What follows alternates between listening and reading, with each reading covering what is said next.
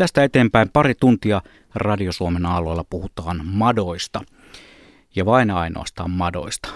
Parituntinen suuri matoilta on siis käynnistynyt. Meille voi soittaa puhelinnumeromme on se tuttu ja turvallinen 020317600 tai sitten sähköpostillakin pääsee lähetykseen mukaan radio.suomi.yle.fi. Minä olen Juha Plumberi ja täällä studiossa on myös Markku Sipi. Ole hyvä Markku ja esittele meidän illan asiantuntijat. Kiitos, teen sen erittäin mielelläni. Yritän tässä just parhaillaan toipua meidän mahtavista lämpiökeskusteluista. Mä oon vieläkin ihan niin kuin kädet hikoaa, koska niin kuin madothan on mitä mielenkiintoisia paras aihe, parhain aihe, mutta meillä siis on erittäin, ehkä miten teidän esittelisi? Sanotteko, että Suomen parhaat jättilierot täällä studiossa, johtavat asiantuntijat, eli Heikki Setälä, professori Helsingin yliopistosta, tervetuloa. Kiitoksia, hyvää iltaa. Ja luonnollisesti myös Visa Nuutinen, erikoistutkija Luonnonvarakeskuksesta, tervetuloa. Kiitos. Ja teidän pitäisi nyt sitten kertoa meille kaikki madoista, sopisiko tämmöinen? Jo vain. Ja te Kyllä sopii. Tiedätte vastaukset myös kaikkiin kiperiin kysymyksiin. Täällä hymyillään jo kovaa vauhtia. Tuota niin, tuli tämmöinen asia mieleen, syy oikeastaan tästä koko matoillasta. Öö, matojahan hyvin yleisesti pidetään hyvin tavanomaisina ja ehkä se on varmaan jopa maailman aliarvoistetuin eläin, ainakin ehkä Suomen, vaikka jotkut tahot voisi ajatella, että mato on jopa Suomen tärkein eläin mutta se ei suinkaan ole niin tavanomainen kuin saattaisi luulla, että ne eivät vaan elä siellä maassa ja kaikki ole samanlaisia, vaan että jos heitetään tähän kärkeen tällaisia väitteitä, että jotkut voi elää yli 10-vuotiaiksi, sitten on olemassa jotkut madot pystyvät, jostain tulee kovaa piipitystä, kuuluuko se lähetykseen vai kuuluuko se jostakin teknisestä apulaitteesta? No. Kuuletko sinä sen? No eipä keske, ei keskitytä siihen. Eli jotkut madot voivat siis hädän tullen pilkkoutua, pilkkoa itse viiteen osaan, joista jokaisesta kasvaa oma mato.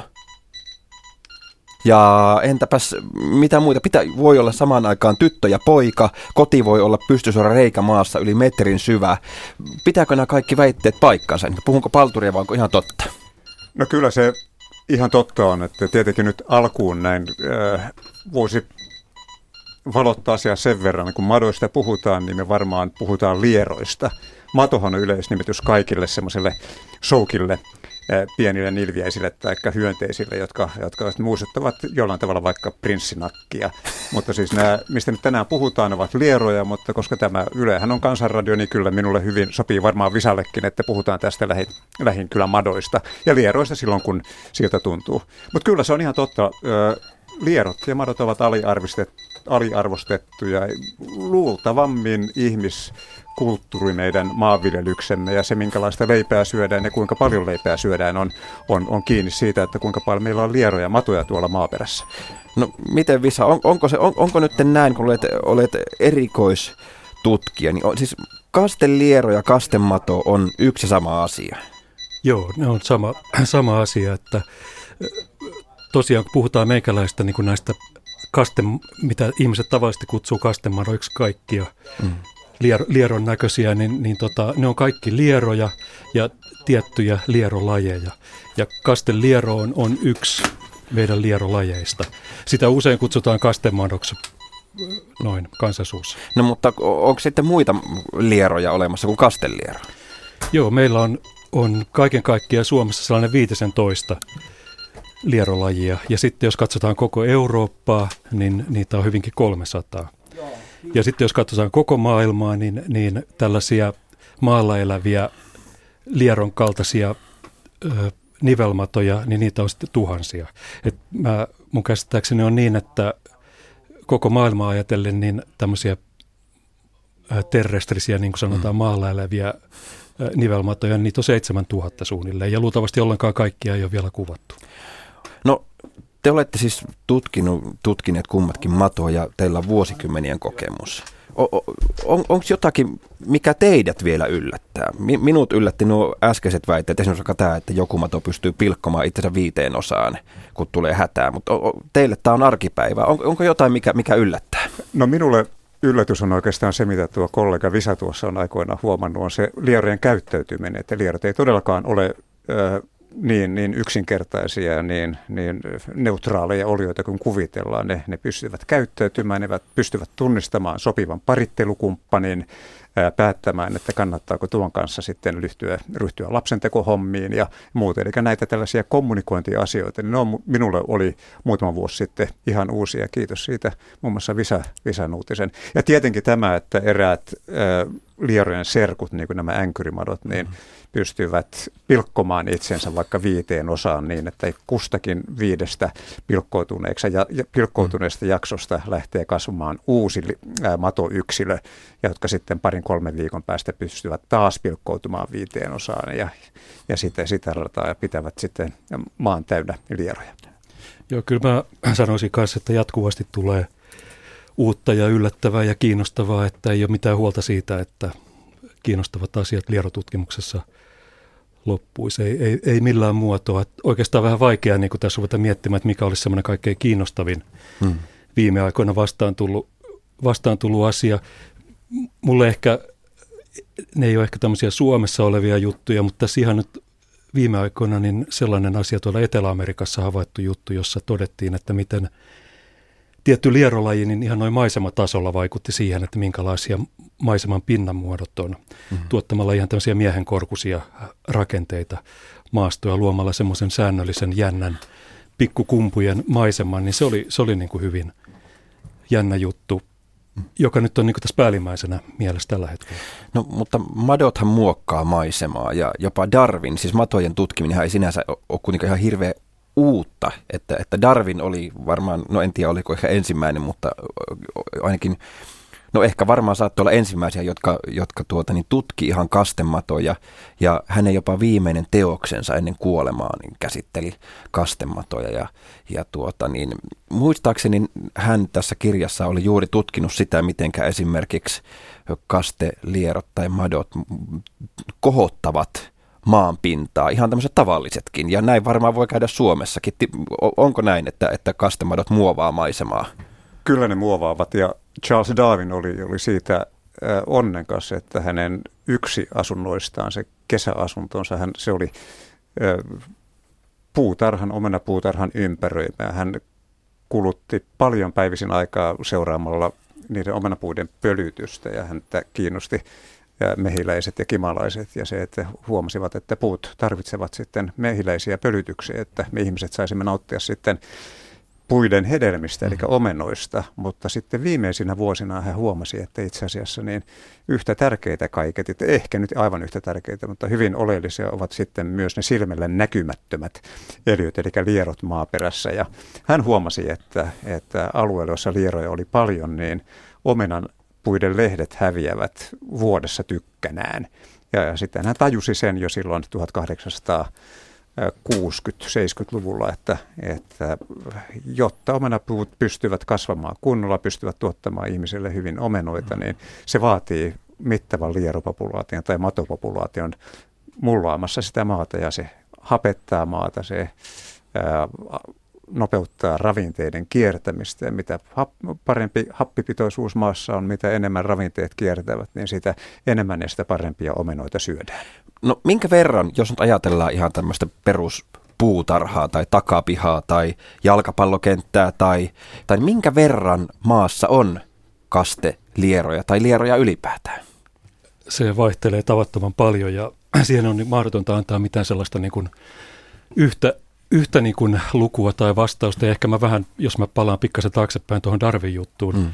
sillä tavalla, että, että niin Darwinin jotkut nämä näkemykset lierojen merkityksestä, niin ne aiheutti epäuskoa silloin Darwin julkaisi kirjan aikana, ja Englann, Englannissa epäuskoa, mutta myös sitten laajemmin Euroopassa. Ja se on ehkä sillä tavalla ymmärrettävää, että Darwin kyllä niin kuin eli tämmöisessä ihan niin kuin lieroparatiisissa tavallaan, kun se on tämmöinen kosteanpuoleinen saari mm.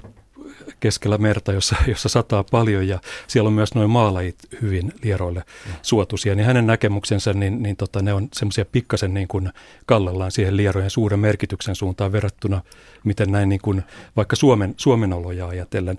Että täällä meillähän, niin jos ajattelee, niin meidän, meidän maaperät, niin ne keskimäärin ole mitään lieromaata erityisesti. Meillä on vallitseva maannos, metsämaannos on tämmöinen potsoli, kerrostunut Hapan Portsolimaanos, joka ei ole ollenkaan mitään lierojen valtakuntaa.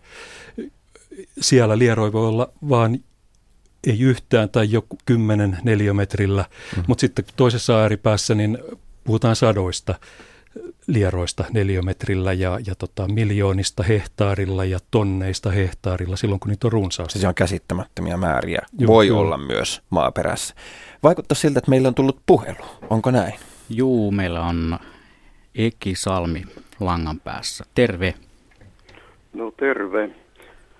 Joo, nyt kun on mainio tilaisuus kysyä matoasiantuntijoilta, tämä minua kauan askarruttanut kysymys kalamiehenä ja onkimiehenä, että minkälainen hermojärjestelmä ja minkälainen tuntojärjestelmä noissa madoissa, onkimadoissa on, kun minulla peruste on tähän kysymykseen se, että aikoinaan kansakoulussa kansakouluopettajalta kysyttiin tätä ja hän sanoi, että totta kai kastemato tuntee suurta tuskaa, kun koukkua pujotetaan läpi. Että ihan viisainta on, kun katkaisette pään siltä kastemadolta, niin sen jälkeen se ei voi ymmärtää mitään eikä tuntea mitään. Ja sitten taas isompana oppikoulussa niin biologiaopettajalta, kun kysyttiin samaa, niin hän sanoi, että kastemadolla on niin alkeellinen hermojärjestelmä, niin sanottu tikapuuhermojärjestelmä, että sillä ei kyllä tuskia tunneta. Ja sillä tiedolla minä olen aina tuonne ongelle kävellyt kastematopurkki toisessa kädessä ja onkin toisessa kädessä. En, ennen kuin päästän asiantuntijat vastaamaan, niin pakko kysyä, että oletko kokenut yhtään edes sellaista pientä syyllisyyden tuskan pistoa, kun olet matoja ujuttanut koukkuun? No kyllä, nuorena olen ja sitten nyt vanhempana niin näyttää olevan sit, sitä, että mitä vanhemmaksi ihminen tulee, niin sitä herkemmäksi se tulee noille luonnonarvoille ja siinä tuntee semmoista pientä kerta kaikkiaan askarruttaa, että tunteeko se tuo mato tuskaa. No. Ja voisiko tähän jotakin muovimatoa tai jotakin muuta no. konstia keksiä. Hyvä. Olisiko he, Heikki vaikuttaa kovin innokkaalta vastaan? No joo, kyllä, että kyllä sitä jatkossakin pientä syyllisyyden tunnetta sopii rinnassaan kantaa, koska kyllä lierot, madot, niin kuin muutkin eliöt, niin huolimatta siitä, että kuinka kehittynyt hermosto niillä on, oliko se tikapuuhermosto, niin niillä aivoja sinänsä ei päässä ole, vaan ne aivot sijaitsevat ympäristä ruumista, mutta siinä päässä, josta sen usein sen madon siihen koukkuun pujottaa, niin siellä on yhtä lailla kipusolmukkeita kuin muuallakin. Ja, ja kyllä se ikävä kyllä niin on, että kyllä liero sen epämiellyttävänä kokee.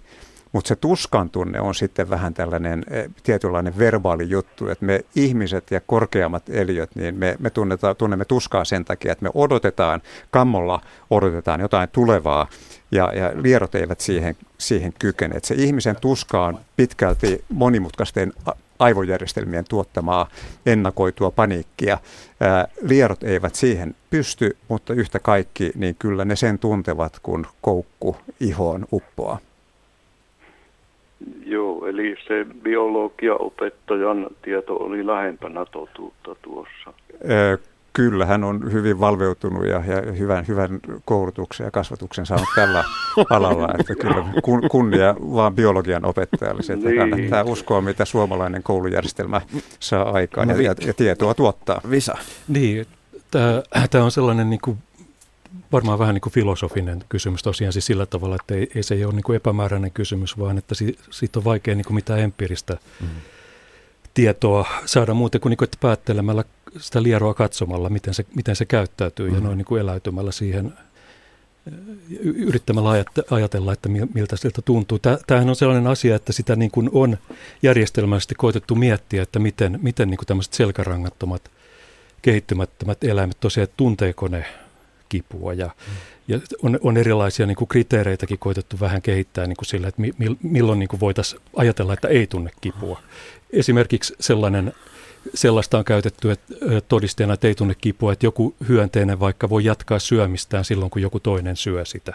Tai joku todisteena siitä, että joku tuntee kipua siitä, että se niin jotenkin pyrkii suojelemaan vahingoittunutta ruumiinosaa esimerkiksi. Mulla olisi tohon, tohon nyt vähän haluaisin haastaa sua, mutta ensin vielä lyhyenä kysymyksenä Ekille, että tuota, niin oliko jotain muovimatoja olemassa? Jos ei halua satuttaa, jos nyt kokee niin kovaa no, tuskaa. Kyllä, niin Kyllä täytyy sanoa, että nuorenahan niitä muovimatoja ei pitänyt minä, mutta nyt vanhempana niin kyllä minulla purkki on ostettu siellä ja on käyttänyt myös, mutta ei se ihan niin tehokas tuossa kalastuksessa ole kuin aito mato. Hyvä. Ehkä se vähän houkuttelee kalaakin, kun se kiemurtelee siellä vedessä, se pyrstöpää sitten.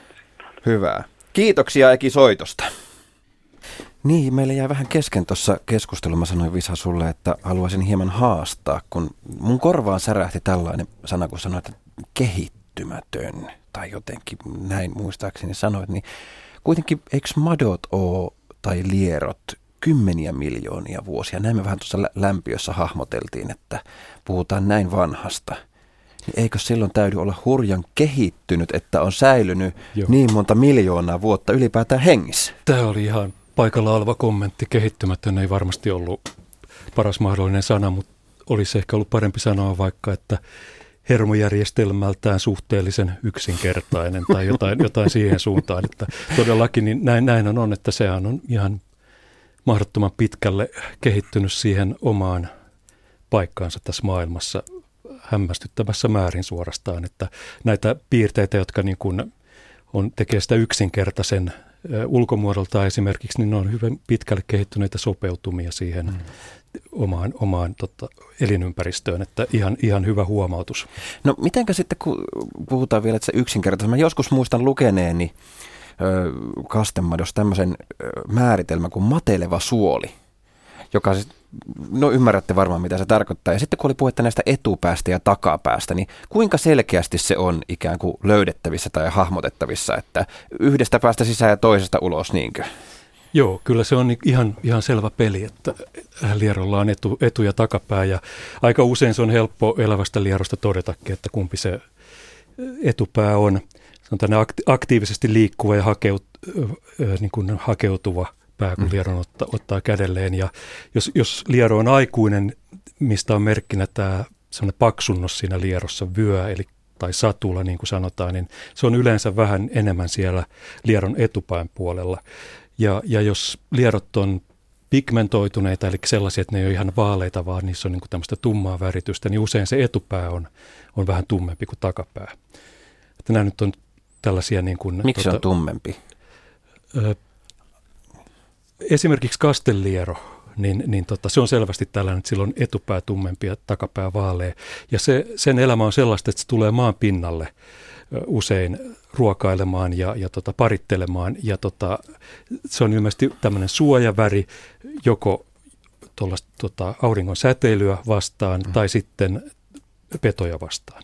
Okei, okay, meillä on puhelu. Meilläpä on puhelu nimenomaan ja yhdistämme Taipalsaaren suuntaan linjalla on siellä Kalevi. Ole hyvä Kalevi.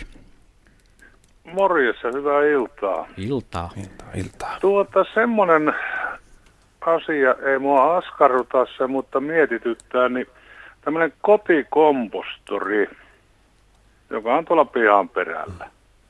Muodostuuko sinne tavalla tai toisella joskus oma matokanta – ja onko se tätä normaali, normaali matoja, mitä tuossa pihassa pörrää? Vai pitäisikö sinne laittaa jotain niin vähän niin sanotusti siemeneksi? Joku liero, mm. savimato tai kastemato? Hyvä kysymys.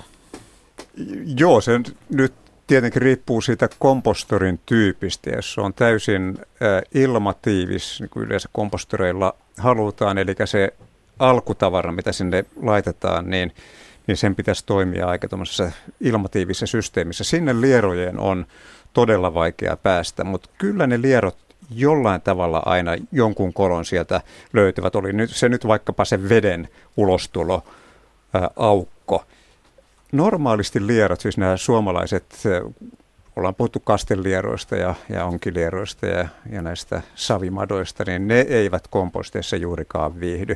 Mutta meillä on parikin lajia, ihan omia kompostilieroja. Toinen on äh, vähän semmoinen tiikerin värinen kirjava, joka, joka tuoksuu minun nenäni oikeastaan aika hyvältä. Ja, ja, ja, ja sitten, Miltä se tuoksuu? No se tuoksuu semmoiselta äh, hy- hyvältä, hyvin hoidetulta perunakellarilta. Saanko ja, ottaa tässä vaiheessa pienen kannan? Ehdottomasti. Ethän puhu mistään niin sanotusta kakka- tai paskamadosta nyt. Öö, no, minä en tietenkään mielelläni näihin, näihin rakkaisiin tutkimuskohteisiin. Joo, no, mutta tämä niinku kansankielessä, niin se ei kyllä miellyttävälle tuoksu. Mutta no onko joo, se tiikerin värinen? Asiantuntijan kanssa, on, on. joo, no, no, en, ru, en rupea asiantuntijan kanssa Se on makuasia. Joo, haju, hajuasioitahan nämä kaikki aivan, on. Aivan, aivan. Mutta kyllä meillä, meillä tota, tuoreessa kompostissa niin nämä kompostilierotkaan ei oikein tahdon viihtyvän. Eli sitten jos monesti kompostereja kompost- tai kompostituotteita jälkikypsennetään vähän avonaisemmassa systeemissä, niin niissä sitten tapaa olla siellä, missä lämpötila ei enää nouse yli 30 asteen. Hyvässä alkuvaiheen komposterissa niin se lämpötilahan saattaa nousta 70 asteeseen ja se on aivan liian kuuma jopa tunkiolieroille tai kompostilieroille. Mutta sitten siinä jälkikypsytysvaiheessa, joka on sitten sitä alle 30, niin sinne aika helposti hakeutuu kyllä sitten nämä, nämä tunkiolierot. Ja jos niitä nyt ei siellä sitten ole, niin niitä voi, voi sitten jotain kaveriltaan pyytää, tuo muutaman lieron sinne, niin sitten kuukauden päästä niitä on jo viljalti tähän, ku, kuinka monta niitä tarvitaan? Y, yksi ei varmasti riitä.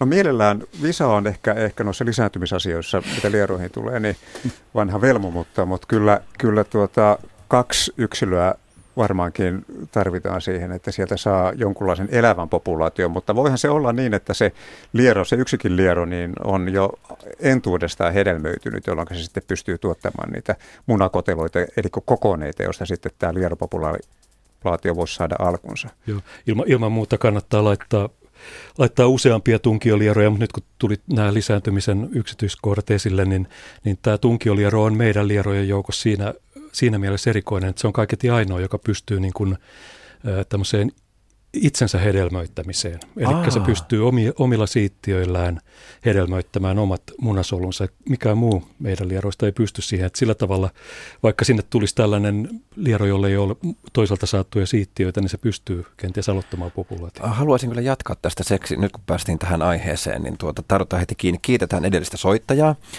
Eli siis tunkioliero pystyy hedelmöittämään itsensä Joo, kyllä. yksin. Mutta entäs sitten muu, jos kastellierosta vaikka puhutaan, niin miten se, mi, miten se tapahtuu? Koska siis, jos olen käsittänyt oikein, niin ö, Kastellieron koti on siis pystysuora reikämaassa. Ja, sen, ja se on noin me, metri puolitoista Joo. osapuilleen syvä.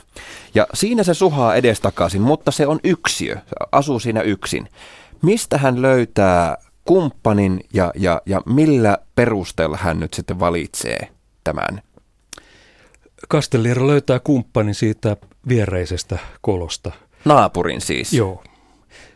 Joku sellainen lieronaapuri, jonka kololle se ylettää.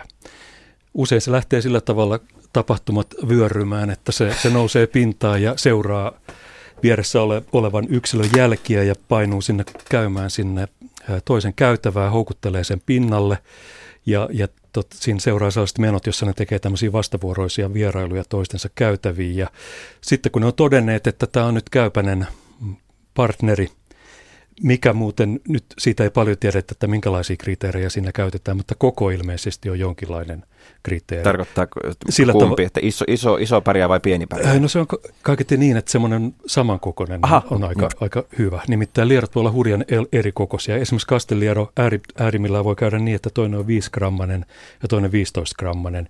Ja siinä niin kuin sitten nämä ö, kehon mittasuhteet on sellaiset, että nämä asianmukaiset tai asian kuuluvat aukot, niin niitä voi olla vaikea saada kohdakkain kenties. Okay. Eli ne hakee tämmöistä samankokoista kaveria ja sitten ne asettuu vastat, vatsat vastakkain ja, ja tota, sellaisiin mm, sopiviin asentoihin ja vaihtavat siittiöitä siinä. Ja tässä vaiheessa ne ovat molemmat poikia, eikö näin? Joo. Kyllä. Si- siinä ne tota, kumpikin antaa niin kuin vastavuoroisesti siittiöitä toisilleen ja sitten ne saadut siittiöt, niin ne, se on semmoinen jännä juttu, että ne kulkee niin kuin siinä omaa ruu, ruumiin ulkopintaa pitkin sinne toisen ö, siittiösäiliöihin. Nämä siittiöt, aika, aika jännä ja ainutlaatuinen juttu eläinkunnassa. Sitten ne eroaa, hyvinkin kolme tuntia saattaa mennä tässä ja, ja tota, erottuaan – niin, niin sitten alkavat tuottaa muna, munakoteloita niiden siittiöiden avulla, joita ne sai tässä parittelussa. Voi harmi, mä haluaisin tästä jatkaa, vaikka kuinka pitkään tämä on mielenkiintoinen. Paljon olisi tarkentavia kysymyksiä, että meillä on taas puhelu. Linjat on kuumana nyt. Linjat on kuumana, madot kiinnostavat ihmisiä. Siellä on Vuokko nyt langan päässä. Terve Vuokko. No terve, terve. Mä täältä Kuhmosta soittelen Järvenrannalta. Joo, ja sulla on jotain mun, kysymyksiä. Joo, mun kysymys olisi sellainen, kun tuota, me ostettiin eräliikkeestä onkimatoja. Pikkupurkki saatiin.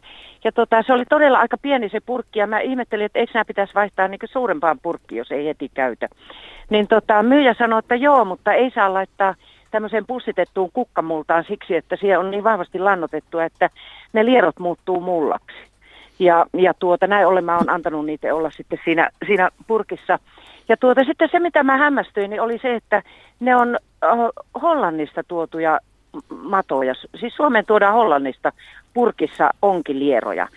Et eikö Suomesta löydy omasta maasta tarpeeksi niitä lieroja. Ja sitten sellainen mielenkiintoinen asia, asia, kun mä hämmästyin sitä, että eikö ihmiset viitti niin tonkia niitä kukkapenkistä.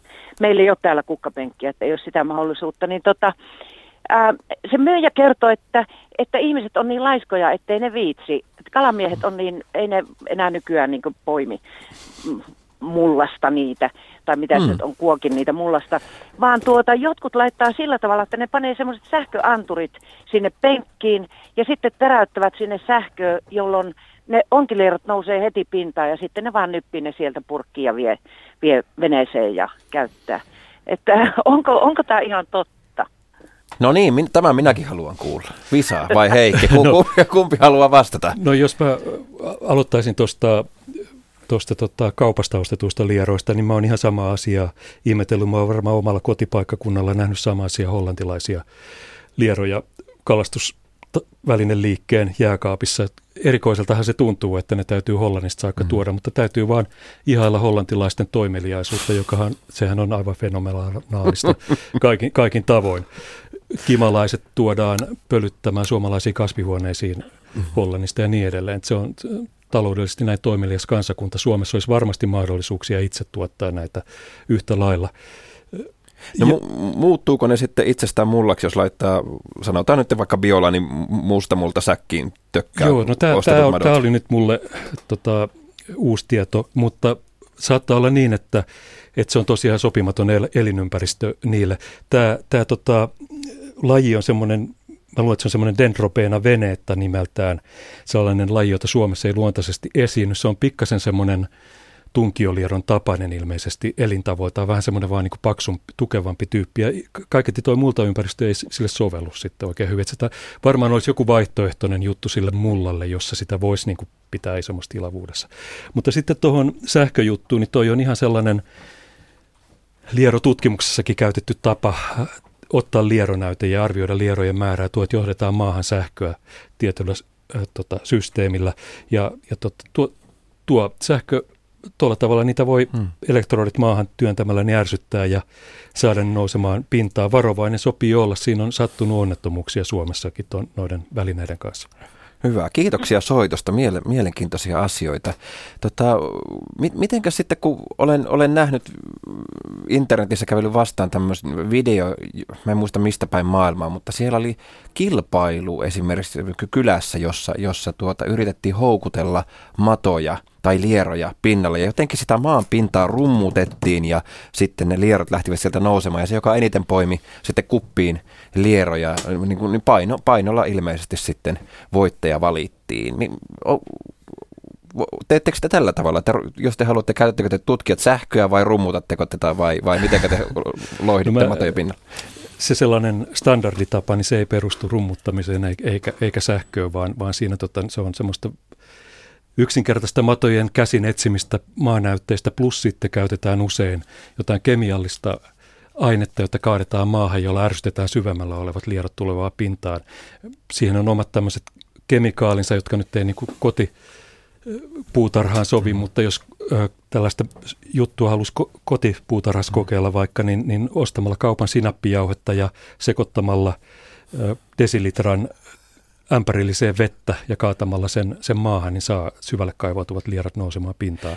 No mutta jos ei halua, jos, jos rummuttaminen, perustuuko se tavallaan, mä mietin tätä videoa, että kun he, he, kyläläiset rummuttivat sitä nurmi, nurmikenttää, niin perustuuko se siihen, että ne madot luulee, että sataa?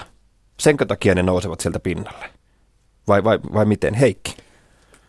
No tämä on myös sellainen kysymys, mikä meitä lierotutkijoita ja maaperäihmisiä on kiinnostunut pitkän aikaa, että mihin se perustuu. Se tiedetään ihan varmasti, että, että lierot reagoivat erilaisiin paineenvaihteluihin ja erilaisiin ääniin.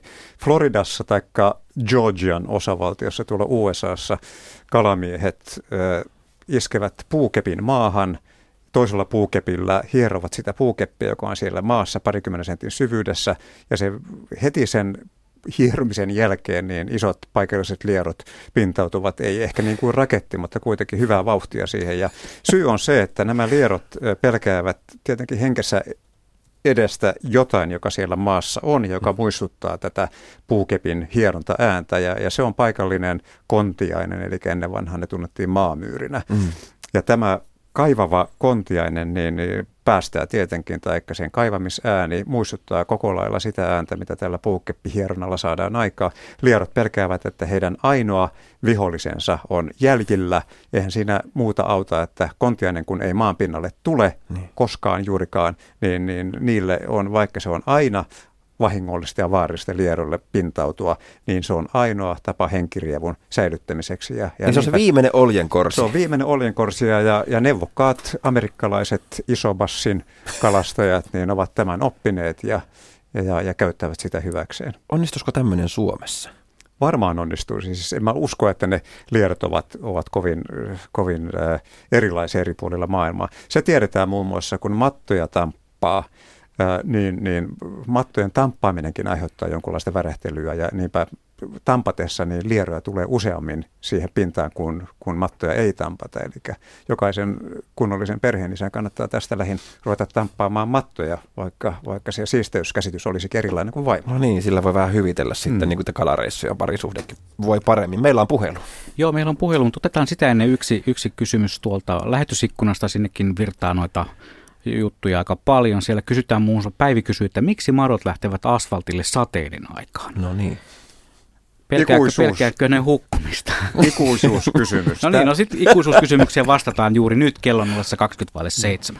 Mä, mä voin aloittaa Aloita tästä. Hyvä. Niin ne, ne ei varmaankaan ei mitenkään erityisesti lähde, lähde asfaltille. Mä, mä niin uskoisin, että se perus, perustilanne, jossa lierot, lieroja näkee paljon asfaltilla, on se, kun on ollut sateinen yö, sitten lähtee vaikkapa töihin tai kouluun ja, ja tota, kulkee asfalttitietä ja, ja näkee sitten aamun sarastaessa lieroja siinä pinnalla. Ja, ja tilanne on varmaan se, että siinä kaikkialla ympärillä niitä on ollut pinnassa yöllä, kun on ollut koste, kasteinen tai sateinen, sateinen yö. Ja nämä, nämä lierot, jotka siinä helposti havaitsevat, ne on niitä, jotka ei tavallaan jäänyt kiikkiin siihen asfaltille. Ne on kovaksi onnekseen lähteneet ylittämään asfalttia. Asfaltti on suhteellisen uusi keksintö evoluutiivisessa, tässä mm. mitta, evolutiivisessa mittakaavassa. Ne ei osaa sitä varoa. Ja sitten ne, ne huomataan siinä ja, ja tota, No, mutta entäs sitten, jos, jos koti on pystysuora reikämaassa, niin eikö ne huku sinne, jos se täyttyy vedestä sekolla? Eikö ne lähde karkuun sitä? Joo, mä, siis se ylipäätään, että tullaan pintaan niin kuin päiväsaikaan niin. kovalla sateella, niin se varmaan liittyy siihen, että jos, jos vaikka keskellä helteistä kesäpäivää niin tulee valtavan kova ukkoskuuro, niin silloinhan kastelierot saattaa ponkasta oikein pintaan. Ja tämä varmaan liittyy siihen, että ne kokee sen niin epämiellyttävänä sen, sen tota, käytävien täyttymisen vedellä. Mutta sellaisen sateen täytyy kyllä sitten olla poikkeuksellisen kova, että eihän tuollainen normaali kesäinen sade, niin sellaista laukase ainakaan päiväsaikaan. Yöllä, yöllä kenties sitten, niin jos ne, ne käyttää tätä kosteutta hyvin usein niin kuin hyväkseen, lähtevät liikkeelle, koska olosuhteet on hyvät, on, on mahdollisesti tullut tarve vaihtaa paikkaa parempaan elinympäristöön tai niin edelleen. Oliko Heikki sulla jotakin tähän ikuisuuskysymykseen vielä? No se, että, että mä peesaan tuossa Visaa kovan saderyöppäyksen jälkeen vallankin, jos maa sattuu olemaan entuudestaan kostea, niin, niin lierojen käytävät täyttyvät vedellä – niistä loppuu nopeasti happi niin, ja, ja lierot hengittävät ihonsa kautta happea, tarvitsevat happea niin kuin me ihmisetkin ja, ja kun happea ei ole, niin täytyy johonkin lähteä ja silloin ne lähtee ylöspäin etsimään. Myös hiilidioksidin määrä saattaa nousta liian korkeaksi ja ne inho, inhoavat myös liian hiilidioksidin tuntoa, mutta mä vielä kyllä siihen, siihen sitä haluan korostaa, että, että se ei kyllä missään nimessä ole, se on lierolle lähestulkoon tappava valinta lähteä pois sieltä äitimaa kohdustansa, jossa se on koko vaikka sen kymmenvuotisen elämänsä elänyt. Mm. Ja sitten päivällä lähdetään ylös melkein kaikki Suomen luonnonvaraset ja, ja, ja invasiiviset vieraslajitkin käyttävät lieroa hyväkseen. Lierot ovat luontoäidin omia ää, prinssinakkeja. Tuo oli hienosti sanottu. Mutta hei, otetaan kuhmois. Oho, se olikin, Henkka olikin sieltä tuota, karannut linjalta onnistuisikohan Mirjami uudelleen ottaminen? Ei vaan, nythän on siellä. Kyllä, täällä ollaan. No niin, terve, anteeksi, oli väärällä linjalla. Ole hyvä, sulla on kysymys. Joo, eli kiinnostaisi tämmöinen tieto niin kuin lierojen vaikutuksesta tuohon metsämaan pohjaan ja sitä kautta puun kasvuun, kun tässä puita yritetään kasvatella, niin joskus kaverin kanssa mietitty, että joku vaikutus sillä maan pieneliöstöllä on puun kasvuunkin, että voisiko niin kuin metsäomistaja jollain lailla ö, vaikuttaa positiivisesti tähän lierojen elämään, jos se vaikuttaa sitten positiivisesti puiden kasvuun. No, tämä oli hyvä kysymys ja, ja tärkeä kysymys, koska nyt kun Nokiakin, sen valtakausi on ohi ja kaikki me yli kolmekymppiset tiedämme, että Suomi elää metsästä. Niin kuin tälläkin hetkellä metsätalous on yhä tärkeämmässä asemassa, niin kyllähän meidän täytyy metsät pitää hyvässä kunnossa. Ja nimenomaan metsien kasvu on melko puhtaasti riippuvainen siitä, että mitä siellä maassa mönkii. Yleensä suomalaisissa havumetsiköissä, kuusikoissa ja männiköissä, niin meillä on hyvin niukasti lieroja. Ja niissä näyttää normaalit lierot, niin kuin peltolierot, onkilierot ja kastelierot, ovat vähäisiä.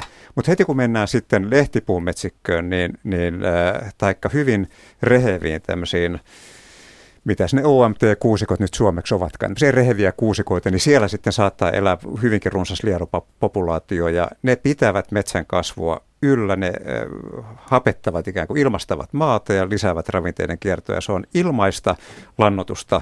Meidän ei tarvitse ostaa niitä, niitä lannotusfirmojen kalliita lannoitteita, vaan, vaan luotetaan vaan siihen, että pidetään madot lierot hyväkuntoisina ja niin niinpä ne sitten tekevät sen työn meille omasta puolestaan täysin ilmaiseksi.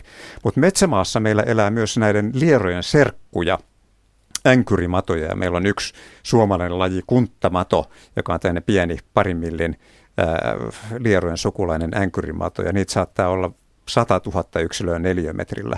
Me ollaan niitä tutkittu tuolla sekä Jyväskylän että Helsingin yliopistossa mon, monta vuotta ja havaittu, että, että nämä tämmöiset pienet änkyrimadot, mä oon ihan leikillisesti, mutta oikeastaan kyllä ihan tosissaankin kutsunut niitä Suomen tärkeimmäksi eläimeksi. Että ihan sama, että vaikka meillä hevoset ja lampaat ja kissat ja koirat, kanat kaatuisivat, mutta me selvittäisiin ilman niitä, mutta koska meillä änkyrimadot häviävät, niin kyllä me paljon pienemmillä mersuilla ajaisimme. Niin, ja nyt mä oon kuullut, sä oot kertonut tämän mulle tarinan vuosien mutta, saatossa, mutta mä haluan kuulla ja mä haluan, että kaikki muutkin kuulee, miksi tämä änkyrimato tai nimenomaan nyt kunttamato on Suomen tärkein eläin? Se on oikeastaan niin kuin Sveitsin armeijan linkkuveitsi.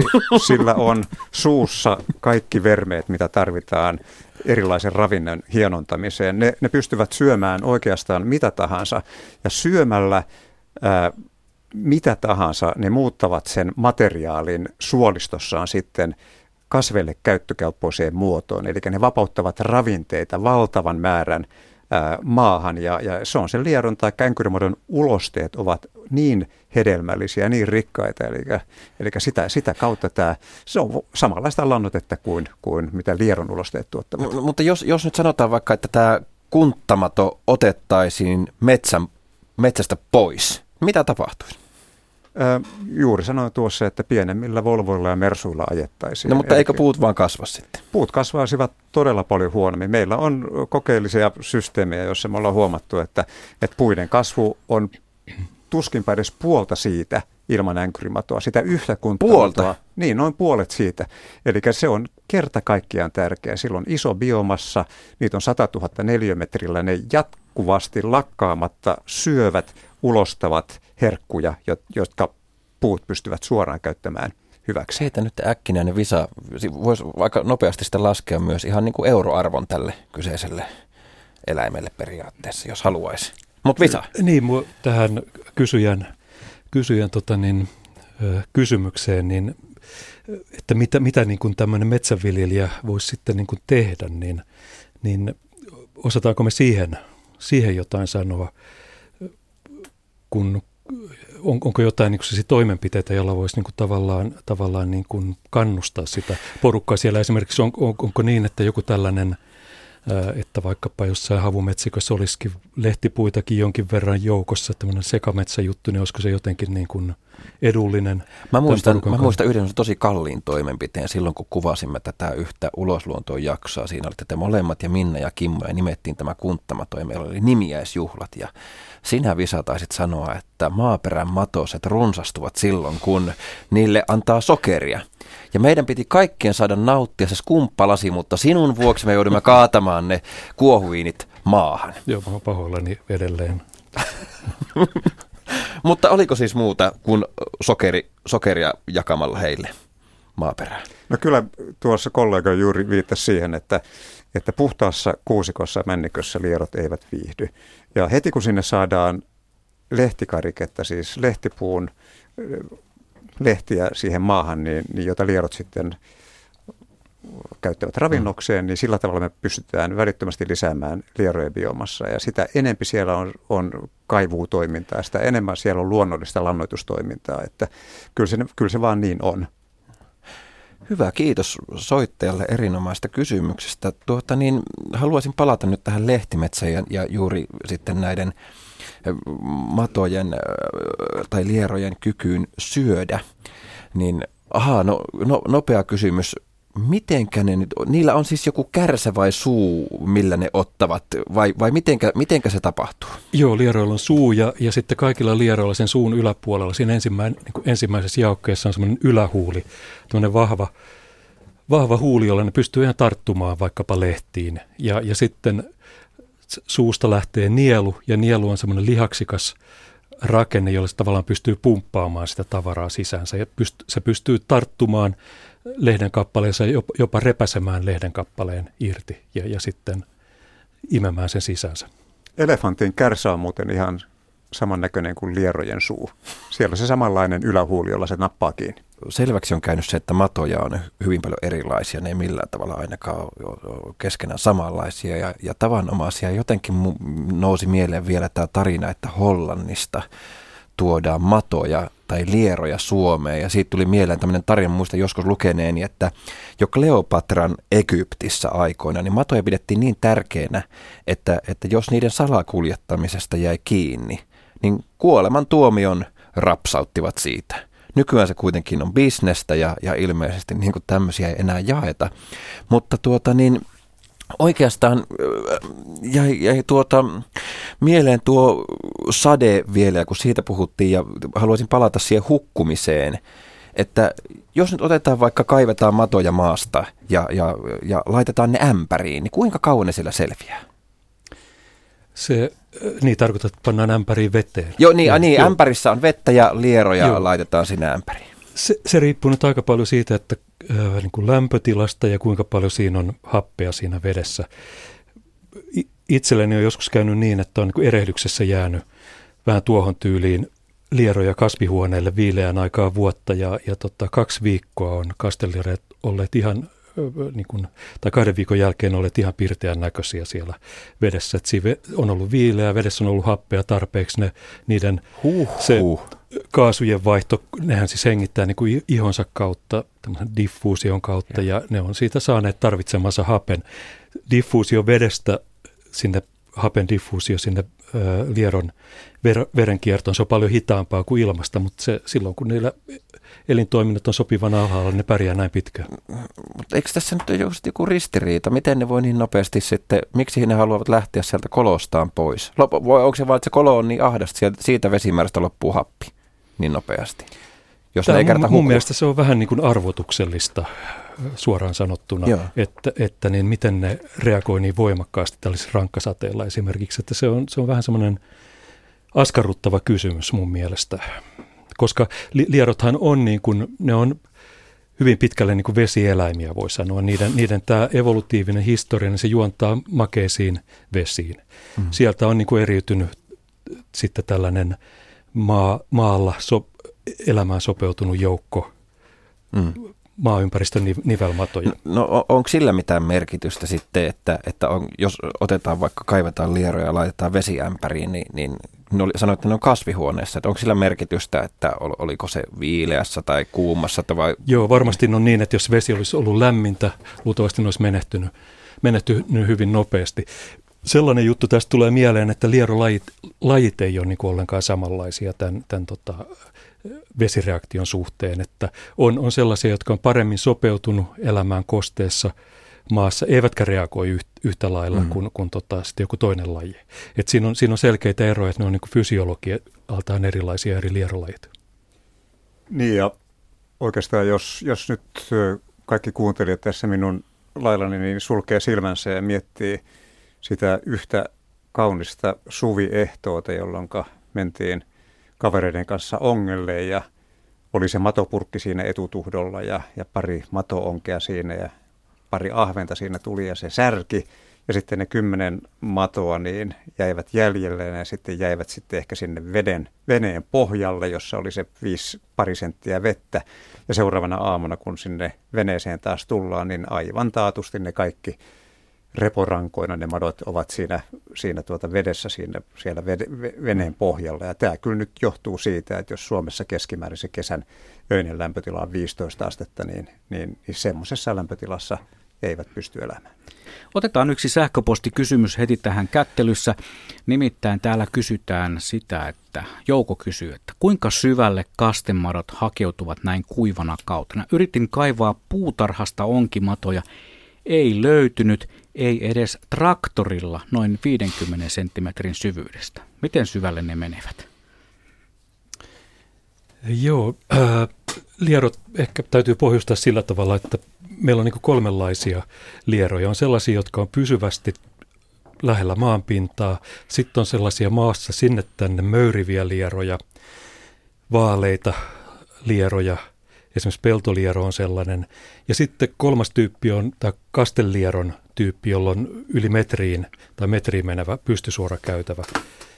Ja nyt jos ajattelee, että, että niin on menty, menty tota niin puoleen metriin tähän aikaan vuotta kaivettu ja mitään ei löydy, niin kyllä herää vähän kysymys, että mikä se lierotilanne ylipäätään sillä paikalla on, koska nyt nämä pinta porukka, sen pitäisi kyllä niin kuin olla siinä löydettävissä aika helposti. Ja sitten nämä maassa sinne tänne möyrivät peltolieron tapaiset lierot, niin näin kesäaikaan, niin ei ne yleensä kolmea 40 senttiä syvemmälle kaivaudu aikuiset mm. yksilöt. Että luultavasti on niin, että niitä ei ole ylipäätään oikein paikalla siinä. Ja sitten näitä kastelieroja ajatellen olisi pitänyt mennä vielä syvemmälle. No, no e, jo, puhut niin tästä kesästä ylipäätään. Nythän helteet ei ole meitä hirveästi suosinut. Niin onko tämmöinen ollut esimerkiksi hyvä ilmasto lieroille?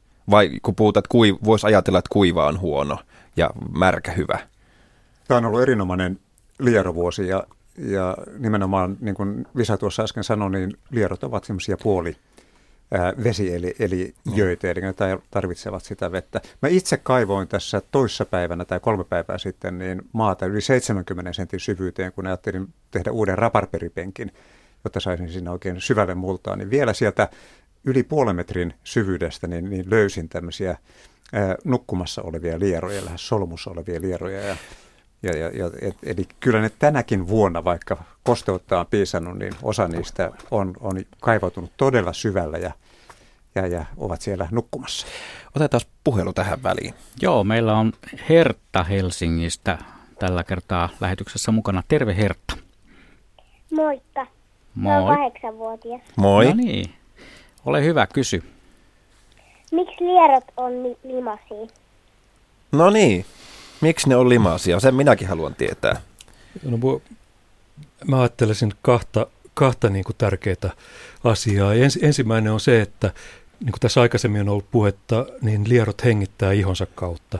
Ja, ja ihan samalla tavalla kuin meidän keuhkojen tuolla meidän sisuksissa täytyy pysyä niiden pintojen kosteena, että tämä hapenotto ja hiilidioksidin poistaminen veronkierrosta onnistuu, niin lieron ulkopinnan täytyy pysyä kosteena, että se hapenottaminen ja, ja hiilidioksidin poistaminen verenkierrosta onnistuu. Ja, ja liero tekee sitä, pitää sitä ulkopintaansa kosteena ö, ö, eri tavoin. Silloin, silloin semmoisia rauhassoluja, jolla se saa eritettyä, eritettyä tällaista niin kuin kosteutta siihen pinnalleen. Ja toisaalta sitten jokaisessa lieron jaokkeen välissä tuolla selkäpuolella on pieni reikä, josta se saa pumpattua ruumiin sieltä ruumiin sisuksista, josta ruumiin on tällainen nestettä siihen ulkopinnalleen. Sitten se vielä erittää semmoista virtsa-ainettakin siihen ruumiin ulkopinnalle ja se on tämmöisen useampi lähde, jolla se pystyy sitä kosteutta ylläpitämään. Ja toinen juttu sitten vielä tämän, tämän hengittämisen lisäksi on se, että se varmasti se semmoinen märkä ulkopinta niin helpottaa tuolla maassa liikkumista ja kaivautumista. Jos vertaa, että sä olisit ihan paperin kuiva vaikka mm. verrattuna siihen, että sä oot semmoinen liukas ulkopinnalta, se liikkuminen on varmaan kätevämpää. Nämä no, kaksi juttua mulle tulee. No mitäs Heikki? Niin ootko Hertta koskaan koskettanut matoa tai yrittänyt saada sitä sieltä madon reiästä käteesi? On. Ja tuntuuko se sun mielestä inhottavan limasella? No ei se hirveän inhottavaa ollut, mutta oli se vähän ällöttävän tuntusta. Niinhän se vähän semmoinen on. Ja se on kyllä noin mitä Visa tuossa äsken sanoi, että sen täytyykin olla vähän semmoinen liukas sen takia, että se pystyy siellä maassa möyrimään ja, ja, ja, ja, ja liukkaasti sitten liikkumaan. Ja siinä on semmoinen kyllä ongelma vähän näillä lieroilla, että kun niiden pinta on hyvin kostea, tämmöinen limanen, niin se on erinomainen, erinomaisen hyvä paikka erilaisille bakteereille ja sienille kasvaa, ja, jotka olisi sille lierolle ehkä vähän vaarallisia, mutta se liero on vähän niin kuin semmoinen oma veskin, vessan lääkekaappi, eli että se pystyy sitten sinne tuottamaan erilaisia aineita, ne puhutaan antiseptisistä aineista, jotka, jotka tappaa sitten siinä pinnalla olevia ää, mato, noita bakteereita ja sieniä ja kaikkea muuta. Vaikka se tuntuukin hirveän limaselta, niin kannattaa muistaa, että se on kyllä tosi puhdas. Että lieron iho, iho on aina niin puhdas, että sitä voisit vaikka nuoleskella. En mä nyt tule herta, herta sua, sua tuota, rohkaisen nyt nuoleskelemaan niitä lieroja, mutta, mutta vaikka ne onkin limasia, niin ne on kyllä tosi puhtaita. Sä olet Hertta ollut jonkunlaisella leirillä, jossa on tehty matofarmi. Kerro vähän siitä. Joo, se oli hauska. Me kerättiin maasta matoja ja pantiin ne yhteen palkkaan ja katsottiin, kun ne niin kuin meni sieltä alas. Ne meni kyllä aika nopeasti. Niin, tämä onkin muuten mielenkiintoinen, liikkuu nopeasti. Jos ajatellaan, että Kastellieron koti reikä on vaikka metri pystysuora on, kuinka kauan sillä menee, että se saa ikään kuin kotinsa syötyä asumiskuntoon? Se, että kuinka nopeasti tuo sellainen valmis metrinen kotikolo syntyy niin. vaikkapa tiukkaan savimaahan, niin en, en osaa kyllä vastata, kuinka, kuinka nopeasti se tapahtuu. Kyllähän lieron kaivautuminen voi olla nopeata, kun pistää vaikka tuommoiseen multa maaämpäriin kastemadon, niin eihän sinne kauaa mene, kun se mm. katoaa sinne. Mutta mä veikkaan, että sit se on aika eri juttu rakentaa se koko käytävä, mm. että siinä, siinä saattaa olla hyvinkin vaikka viikoista kysymys. Okei, kiitos. Lisää. Joo, kiitoksia Hertta soitosta mielenkiintoisia kysymyksiä ja ei muuta kuin rohkeasti vaan niiden matojen pariin. Kuten Heikki tuossa sanoi, niin ei ne ole yhtään, vaikka ne on vähän ällöjä, niin ei ne ole yhtään likasia. Moido. Heippa. Kiitos, heippa. Moi moi. Ja me otetaan sitten seuraava soittajakin mukaan saman tien lähetykseen. Meillä on Maarit Fantaan suunnalta seuraavana soittajana tulossa mukaan. Terve. Terve. Maarit tässä. Joo, mulla on semmoinen kysymys, kun tota, meillä on tämmöinen sukumökki tuolla Lapissa ja siellä on käytetty semmoista kempparivestaa, kemikaaleja niin kuin käytetty, käytetty tota, puuseessa, niin ties kuinka kauan, varmaan 80-90-luvulta alkaa. Ja niitä, niin sitä vessaa sitten on tyhjennetty aina tiettyyn kohtaan metsää, sitä tonttia. Ja, ja tota, tässä nyt tuli mieleen, että kun oltiin onkimiseen, menossa onkimaan, niin tota, kaivettiin sitten niitä matoja tai joku meistä sitten lähti kaivelle juuri siihen kohtaan, mihin, mihin sitä kempparivesta on tyhjennetty, kun ei tiennyt, että sinnehän sitä on tyhjennetty joskus. Niin mitäköhän tämmöinen kemikaali voi tehdä niille kastemadoille? Onko ne, onko ne jotenkin vaurioitunut? Voiko niiden käyttö olla jollain lailla vaarallista niin kuin onkiessa? Kaksipäisiä matoja. niin. Joo, kyllä Maarit esitti hyvän kysymyksen ja se on varmaan kyllä monta muutakin kuuntelijaa kyllä joskus mietityttänyt, että, että mitä tapahtuu, kun sen kemppariveskin sisällön kaataa johonkin. En, ensinnäkin lierot kyllä pitävät siitä, siitä sisällöstä, oli siinä niitä kemikaaleja tai eivät. Mutta jostain kumman syystä, niin se mitä lieroista tiedetään tällä hetkellä, niin ne ovat yllättävän huonoja keräämään itseensä erilaisia kemikaaleja. Kyllähän ne raskasmetalli alueilla ne ovat rikastuneet raskasmetalleilla ja kyllähän niihin vähän tar- tarttuu glyfosaattia ja muuta, mutta ne pitoisuudet kuitenkin ovat yllättävän pieniä. Eli tämä varmaan, eikö vaan Visa tarkoita sitä, että niillä on aika hyvät ominaisuudet sitten pumpata niitä sen ruoan mukana tulevia kemikaaleja sitten ulos sen ihanaisen puhtaan kostean ihonsa kautta.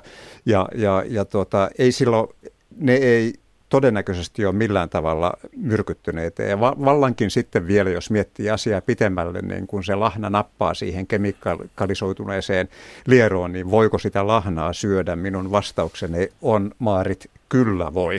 No hyvä. Tämä on huolettanut, että miten se nyt on, mutta nyt tällä kertaa kyllä jätettiin ne ne madot sitten käyttämättä. Mutta ihan turhaan. Muualta. Ahaa, no hyvä tietää. Olisiko tuommoinen mato puhdas nuoleskella?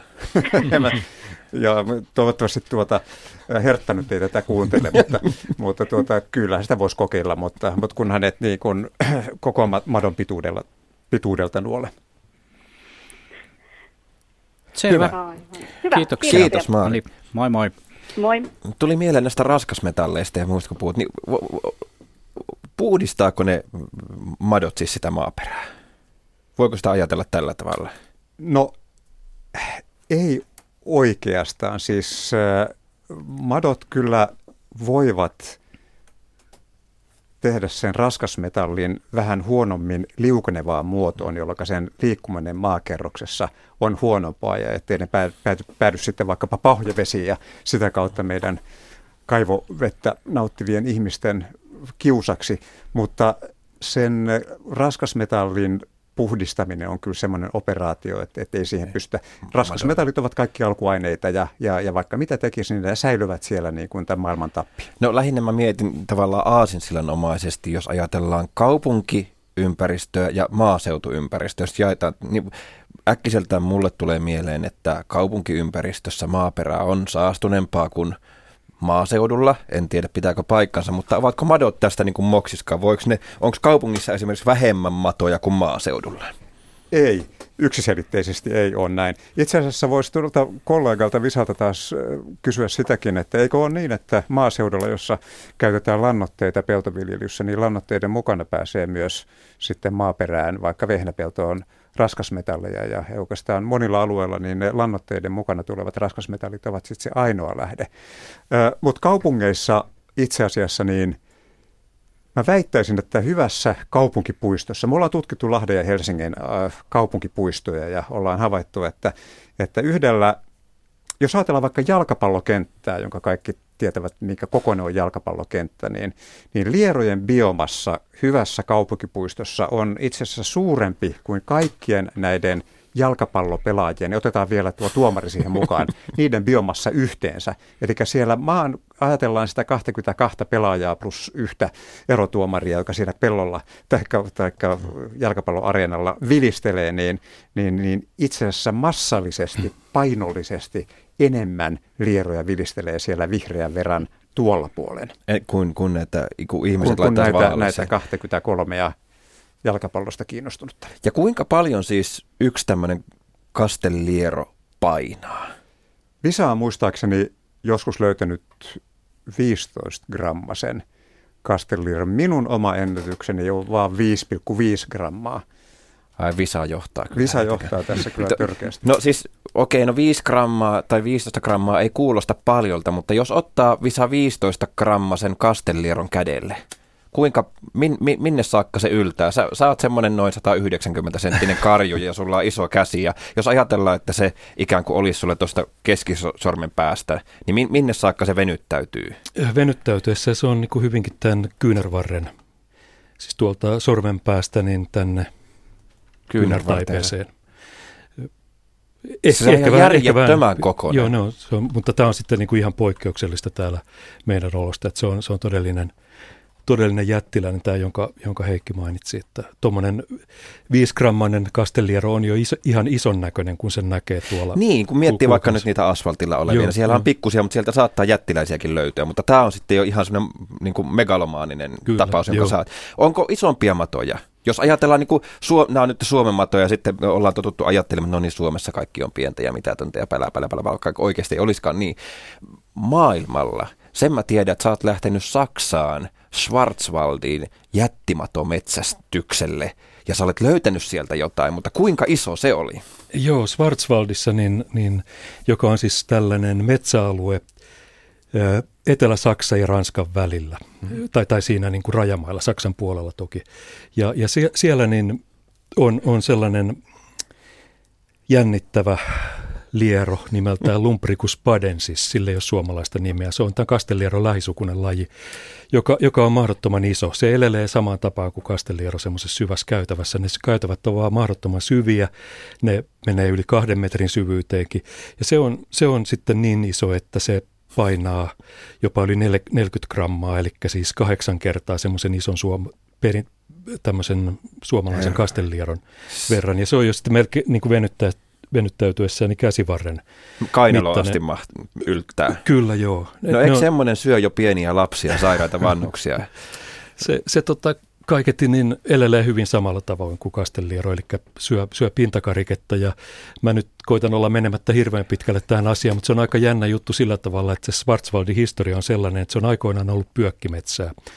Ja historiallisella ajalla sitten ne pyökit on viety Hollantiin ja niistä on tehty laivoja. Sinne rannikkovaltiot on rakentanut laivoja ja sen jälkeen siitä on sitten tullut Schwarzwald, kun sinne on levittäytynyt kuusi ja vallannut ne. Siitä on tullut mustametsä sitten, kun siitä on tullut pimeä kuusikko Ja, ja nykyisin Hollannista tuodaan matoja Suomeen. Joo, tämä kaikki liittyy nyt kaikkeen, mutta entäpä sitten maailmanlaajuisesti? Saksasta, löytyykö maailmasta vielä isompaa kastelieroa kuin, kuin tämä Schwarzwaldin jättihirviö? Joo, no ne ei ole sitten niin kuin, ei ole ehkä oikein sanoa, että ne on lieroja, kun ne ei ole niitä lumprikiidejä lajeja mm. kuin nämä meikäläiset, mutta ne on maalla eläviä nivelmatoja ja sitten löytyy mahdottoman paljon suurempia vielä kuin tämä, tämä tota Schwarzwaldin eläin. Kaikkein pisin liero on, on lähes kolmimetrinen liero, joka elää Mekongjoen rantamilla tuolla Kaakkois-Aasiassa. Ja näitä jättilieroja on vähän niin kuin pitkin maailmaa sillä tavalla, että Australiassa on oma jättilieronsa sellainen hyvinkin yli metrin mittainen eläin, parimetriseksi venähtävä jopa. Etelä-Amerikassa on Etelä-Afrikassa on eri puolilla maailmaa löytyy näitä jättilajeja. Mutta siis toimiiko ne kuitenkin, tekeekö ne samaa tehtävää mitä Suomessakin? Eli siis ne syövät maaperää ja tuottavat Joo. multaa ulostaessaan. Kyllä se niiden ekologinen rooli on ihan, ihan samanlainen.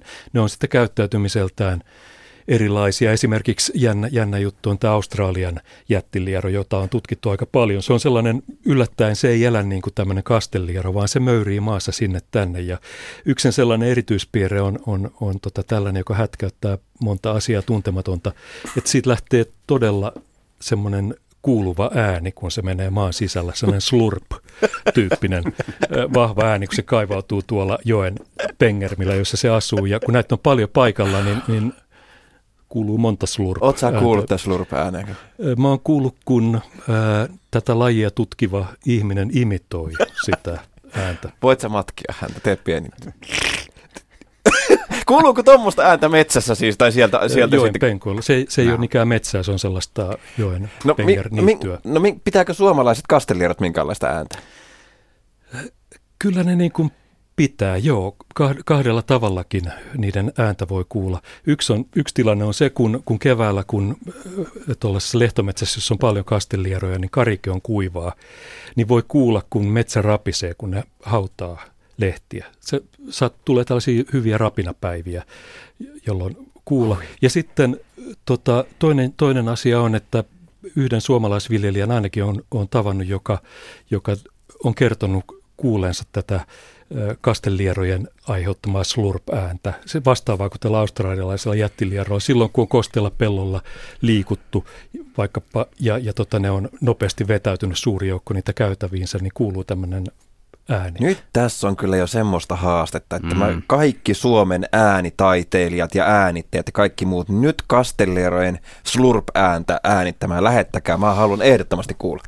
Meillähän on tämä oma tällainen luonnonäänien ilta ja me ollaan siihen aina kaivettu erikoisia ja joskus vähän annettu itsellemme siinä lähetyksessä aina mukana Asko Hautaaho, Juha Laaksonen ja minä, niin on annettu vähän niin kuin tämmöisiä kotitehtäviä. Nyt meillä todennäköisesti tästä kaatuu päälle taas yksi kotitehtävä, No että niin. äänit, äänittäisimme Kastellieron slurp-äänen. En tiedä ihan tarkkaan vielä, että minkälaisella slurp-mikrofonilla sen voisi taltioida, mutta, mutta oishan se hieno seuraavan kerran, kun matoilta lähtee käyntiin, niin pistää, niin kuin me tavataan usein näissä luonto soittaa aluksi sitä kyseisen, kyseisen äh, aiheen ääntä, niin kuin viime viikolla soitimme, pyöritimme siilen tuhinaa, niin, Niin.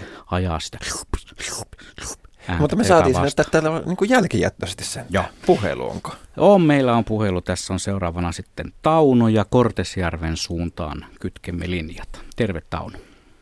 No terve. Sellainen mielenkiintoinen tapaus tässä jo parikymmentä vuotta sitten, kun meillä on tuommoinen, oli silloin tuollainen betonilaatoitettu terassi tuossa ja sade oli ollut ja tämmöinen, se oli loppunut se sade jo, niin siihen ilmestyi lieroja varmaan, niitä oli varmaan liki pari sataa siinä. Ja kaikki oli täsmälleen kaakko-luodesuuntaisesti suuntautunut siinä. Kaikki aivan täsmälleen samansuuntaisesti. Että mistähän tässä on kysymys? Nyt on tiukka. Nyt Ne on oli tuolla lailla, ne oli tuommoisia isoja 15-20 senttiä pitkiä ja kaikki oli ihan täsmälleen rivissä samansuuntaisesti, täytti koko terassin. No nyt, herrat, olkaa hyvä. Täällä, Kyllä. täällä vähän päätä raavitaan. Ja todennäköisesti on niin, että, että nämä lierot eivät olleet samansuuntaisesti kuin näiden laattojen väliset rivit. Ei, ei olleet, vaan ne oli, laatat oli kohtisuorassa, mutta nämä oli suurin piirtein 45 asteen kulmassa siihen. Joo. Mä, mä oon joskus kuullut jotain vastaavaa. Joku on kiinnittänyt huomiota, että lierot on ollut, ollut samansuuntaisesti tiellä. Ei mulle oikeastaan mitään muuta tule mieleen kuin se, että siinä on nyt ollut joku tämmöinen niin kuin ympäristöön liittyvä tekijä, joka niin kuin valaistus tai, tai joku kallistus tai ilmavirta tai joku tällainen, joka on niin kuin saanut ne kääntymään. Joo, kun Se- se, oli tämmöinen tilanne, että oli aika voimakas sade, mutta se sade jo loppui sitten ja vähän oli ehkä tuulen kanssa tullut sitä vettä siihen terassillekin ja oliko ne sieltä laattojen raosta sitten tullut nämä lierot siihen. Joo, niin, niin varmasti. Mutta sade joo. oli jo loppunut ja ihan pilvinen ilma, että Joo. aurinko ei paistanut. Mutta kaikki oli täsmälleen kaakko-luodesuunnassa. Joo. No ei, onko terassi ihan vaaterissa vai onko siinä jotain? Ky- no, ei ainakaan, ei, ainakaan, Tehnyt. ei ainakaan sellaista, että olisi huomannut, että ne niin, olisi, niin, ei, ei olisi vaaterissa. Joo. Ja niitä oli siis paljon, eikö näin?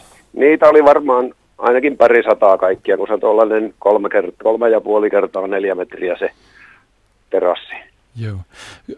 Lähinnä niin kuin tulee mieleen, että voisiko olla mahdollista, että vaikka valo, siis sillä siten kun lierot sen aistiin, niin siinä olisi joku tällainen, että, että ne on lähteneet tiettyyn suuntaan niin kuin valoon nähden, vaikka se valaistusolo niin kuin ihmisestä olisi ollut hyvinkin samanlainen, jos se lierojen, lierot on havainnut jonkun eron ja lähteneet niin kuin hakeutumaan Ei. tiettyyn suuntaan. Ö, Kyllä, kyllä tuommoinen ilmavirtauskin voi vaikuttaa. Lierothan ei esimerkiksi niin kuin tu, tykkää tuulesta. Ö, mutta niin jos ei Joo. siinä kovaa, kovaa tuulta ollut, niin se ei silloin tule kysymykseen. No ei, ei, ei muistaakseni ollut aika kohtalaisen tyyntä oli, mutta sen, toki sen sateen aikana oli tullut, että se oli sade tuonut sitä vettä, tuuli tuonut sitä vettä vähän siihen terassillekin. Joo, Ehkä moni kuulija miettii sitä, että voisiko se nyt liittyä vaikka maan magnetismiin. Eli silloin meillähän magneettinen pohjoisnapahan on, on oikeastaan koillisessa ja tois, toisin kuin Niin. sitten tämä, tämä maantieteellinen pohjoisnapa. Monet eläimet, valaat, muuttolinnut käyttävät juuri näitä maan magneettikenttää suunnistautumiseen, mutta sitten kyllä herää se kysymys, että miksi lierot olisivat koskaan evoluutionsa aikana, jota nyt täällä parikymmentä miljoonaa vuotta vähintään ovat täällä olleet, niin mitä hyötyä niillä olisi sitten mm. tunnistaa maan magneettikenttää? Et, et mä en usko kyllä siihenkään, vaikka enkä usko siihenkään, että jääkaudella, jolloin vaikka jään vetäytyminen 10 000 vuotta sitten oli kanssa tuohon samaan suuntaan, niin tuskin ne lierot sitäkään osaavat. Eli kyllä se tässä tapauksessa täytyy jättää tämmöiseen sattuman piikkiin. Eli nyt jostain kumman syystä ne olivat vaik- vaan kaikki siitä sattumoisin siinä suunnassa, joka tietenkin kun niitä useita on, niin on kyllä vaikea kuvitella. Mutta tämän takia just tiede on niin tavattoman mielenkiintoista, mm. tulee uusia kysymyksiä, jotka, jotka pitää selvittää. Että meidän, meidän tuota, tiedon janomme niin kasvaa päivä päivältä. Valmiin kuullaan tämmöisiä. Madot suinkaan ole niin tavanomaisia kuin mitä. Kyllä, kyllä mä väitän, että niillä joku ajatus siinä ehkä saattaa niin, olla jos, taustalla. Saa, jos mä vähän saa, toi oli jatkaa, niin tuo oli ihan kiinnostava tuo, minkä Heikki sanoi tuosta sähkö asiasta. Ei se mitenkään niin kuin mahdotonta ole, että, että tota, niin joku tällainenkin juttu vaikuttaisi. Mä, mä muistan, mä hiljattain luin sellaista juttua, jossa, jossa oli katsottu, että miten, miten karja seisoi suhteessa johonkin korkeajännite johtoihin. Ja se ei ollut sattumavarasta. Ja lierot on, niillä on tietynlainen niin kuin sähkövaraus päästä päähän. Niin kuin voidaan, voidaan mm. todeta, kun mitataan, että siinä on tämmöinen jänniteero. Että en, en mä niin kuin mitenkään mahdottomana pidä, että jos siinä vaikka kulkee siinä terassin lähellä joku, jos liene, tuli, tulisi, jos... Ukkosmyrsky oli ollut. Niin, tai jos tulee talon, talon sähköjohto, tuleeko se siitä läheltä sisään, miksei? Niin. Mm. Niin kyllä, eikö me tuossa lähetyksen alkupuolella jo puhuttu tästä konstista, että sähköllä houkutellaan niin, matoja re- pintaan. Ne reagoi sähköön. Mm. Joo, mutta se ei liity sille magneettikenttään, vaan se liittyy siihen, että tietenkin kovan sateen jälkeen niin on, on tietenkin mahdollista, että se maa on ollut vettynyt ja sitten vettyneessä maassa, jos siinä on se vaikka rikkinäinen kaapeli niillä kohti, jossa jos, jos ovat sitten sen myötä sitten asettuneet siihen tiettyyn suuntaan, niin se on kyllä tähän mennessä kyllä meidänkin mielestä taikka varmaan se paras vaihtoehto. Tämä, tämä on jännä, jännä havainto. Että se on noin selkeä, koska mä en ole kuullut koskaan niin kuin näin selkeästä Hieno mysteeri. On, on kerta kaikkiaan. Hienoa. Kiitoksia Tauno tästä, tästä puhuttavasta kysymyksestä ja tätä me jäämme tänne pohtimaan. Mutta ei meillä ole aikaa mm, pistää suuta suppuun, koska meillä on vielä 29 minuuttia niin sanotusti tehokasta matoaikaa Se on liian jäljellä. vähän, koska mulla on pitkä lista tässä, Oi, mitä me... Joo, ja kuuntelijoillakin on paljon kysymyksiä. Niin. Aika paljon on keskustelua herättänyt se, kun puhuttiin niistä hollantilaisista lieroista, niin sitten ihmiset kysyvät, että miten sitten, jos niitä hollantilaisia lieroja on ja ne pääsee suomalaiseen luontoon? Niin kuinka sitten käy? Pärjääkö ne siellä? Voivatko ne aiheuttaa jonkunlaista ongelmaa paikallisten keskuudessa, siis paikallisten lierojen keskuudessa?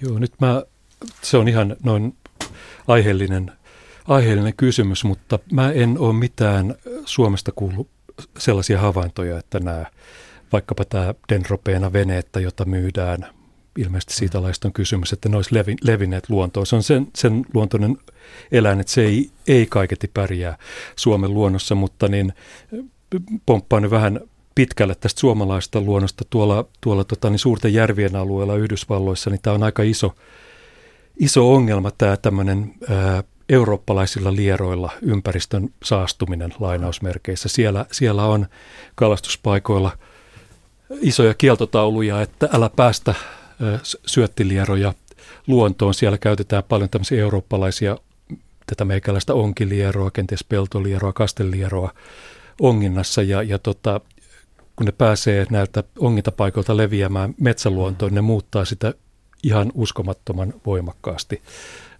vuosien kuluessa ja sitä pidetään niin kuin haittaelijöinä siellä. Että tämä on semmoinen ihan, ihan aiheellinen kysymys.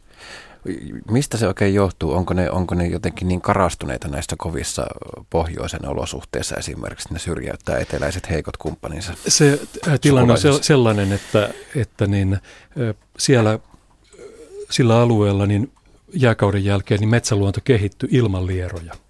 Ja, ja niinpä niin okay. esimerkiksi tällaisten tota, tiettyjen lehtimetsien kenttäkerros kehittyi ihan omanlaisekseen, täysin toisenlaiseksi vaikkapa meillä. Ja, ja nyt kun eurooppalaiset tulivat sinne ja, ja tota, ovat tuoneet nämä omat lierot sellainen tyhjiön tavallaan, jonka nämä, nämä on täyttänyt nämä eurooppalaiset lierot, niin sitten ne myllää sen kenttäkerroksen perusteellisesti tietyt kasvilajit hä- häviää ja niin edelleen.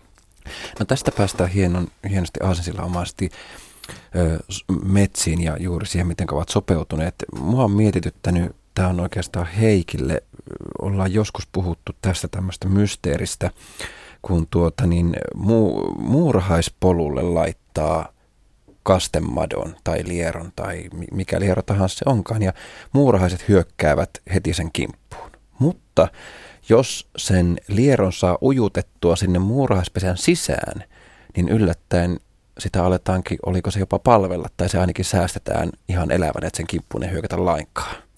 Se on ihan totta. Silloin kun se liero on polulla muurahaispesän ulkopuolella, se tunnistetaan välittömästi luontoäidin omaksi prinssimakkaraksi, eli saaliiksi. Siitä on hyötyä saaliina.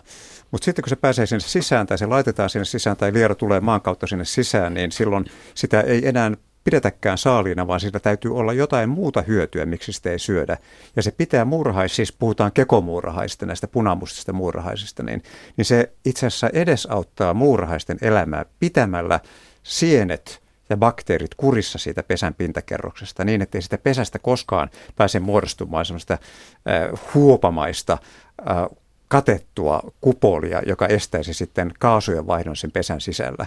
Ja muurahaiset ovat luoneet monenlaisia mutualistisia, tämmöisiä symbioottisia, molemminpuolisia, molempia puolia hyödyttäviä suhteita esimerkiksi kirvojen kanssa ja monien muiden eläinten mm. kanssa, niin me tässä aikoinaan jo ehdotettiin sitä, ehkä siitä jo parikymmentä vuotta, että ehkä, ehkä siis muurahaisten ja lierojen välillä on ihan samanlainen toisiaan hyödyttävä suhde, eli muurahaiset hyötyvät lieroista myös siellä sisällä puhelua pukkaa. Joo, puhelua pukkaa. Siellä on varmaan jonossa monta, mutta Ei. otetaan nyt Aili mukaan Vantaalta lähetykseen. Terve Aili. No niin, moi. Moi Moikka, moi. moi. Ö, tässä on tullut jo tästä syömisestä, mutta mä olisin halunnut semmoisen lyhköisen selkeän kuvauksen siitä, että nyt on jo kuullut, että se repii kasveja, sillä Kärsälänsä. Niin, mutta miten se hienontaa sitten, se tunkee maata ilmeisesti suunsa ja, ja tota, nielee vai onko se joku lihasliike, mikä sen sitten vie läpi sinne peräsuoleen ja pikkukekosiksi? Visa. Äh, joo, se äh, lieronin niin, niin ottaa sisäänsä siis tätä kuollutta kasviainesta ja kaikkia siinä olevia mikrobeita, muita pieneliöitä ja myöskin aina maata sen lisäksi.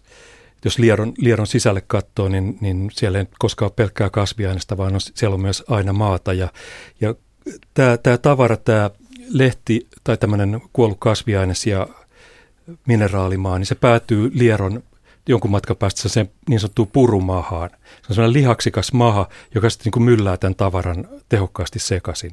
Se on lihastoimintaa, lihasten supistumista, jolla se niin kuin sitten tekee sitä mössöä, josta se sitten saa ravinteita itselleen. Ja tämä tavara lähtee sitten niin kuin etenemään suolessa lihas, lihasten liikkeiden tuloksena ja etenee sen lieron suolen lävitte ja tulee sitten peräpäästä ulos. Olikohan tämä nyt riittävän eloisa kuvaus? Napakka. Napakka, joo. No, oliko, haluan kysyä tämän vielä, että onko kuulija tyytyväinen vastaukseen? On, on, kuulija on tyytyväinen ja kiittää. Tämä on ollut aivan uskomattoman upea ilta. Ihana, kiitos. kiitos. Mä, oon, mä oon sun kanssa täysin samaa mieltä. no niin, hei. Kiitos, hei, hei vaan. Kuinka paljon kastelierot syö niitä lehtiä? Jos sanotaan yksi semmoinen viiden gramman jutikka, kuinka monta lehteä menee, sanotaan vaikka yhdessä yössä? Ja Heikki, onko sulla hyviä tällaisia niin kuin gramma- tai ö, määriä? Mä muistan sellaisen se, se ei ole mikään hirveän iso määrä, jos ajatellaan, niin kuin, että paljonko kasvimateriaalina gram, niin kuin grammaa kohti liero vaikka syö. Puhutaan, puhutaan jostain kymmenistä milligrammoista gram, lieron niin. grammaa kohti. Et näin niin kuin, vuorokausitasolla. Mutta sitten kun, sit kun se summataan ylitse, ylitse vuoden, niin sitten tietysti päädytään niin kuin jo useisiin, e, tai puhutaan ehkä kymmenistä grammoista. Mutta, mutta tota, tämä, niin koskee sitä pelkkää sitä niin kuin lehti, sitä orgaanisen aineksen materiaalia, kun siihen pannaan se maan mukaan ja katsotaan vaikka sitä tavaraa, että kuinka paljon lieron läpi tulee päivässä massaa, niin se on sitten aika paljon isompi määrä. Mä hiljattain luin semmoisen tästä aika läheltä Suomea tehdyn tutkimuksen, jossa niin kuin todettiin, että noin vähän yli puolet kastelieron painosta se tuottaa päivässä ulostetta. Eli ajatellaan, että tuossa 5 grammanen liero, niin ehkä joku kolme grammaa tulee ulostetta maan pinnalle. Se on mun mielestä aika kohtuullisen kova lukema, jos se ajattelee kova 100 kilosta, 100 kilosta suomalaista miestä, niin tuota, se on suhteutettuna melkoisen hieno saavutus. Heikki.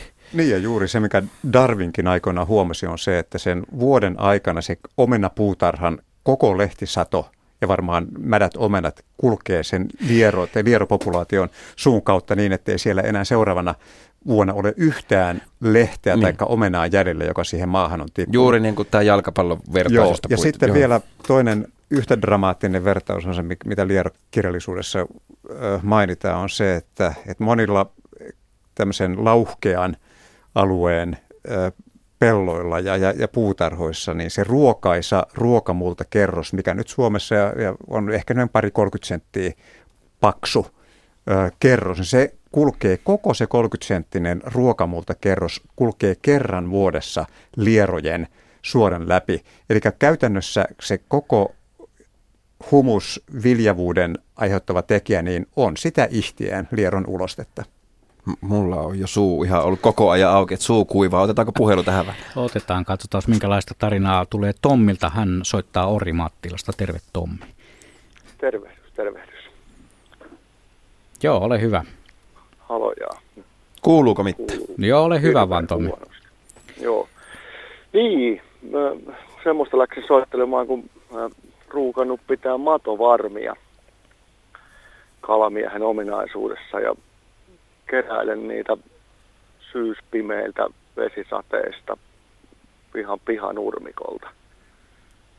Ne on sellaisia, kuuluuko sinne? Kun oikein hyvin, hyvin kuuluu, oikein hyvin.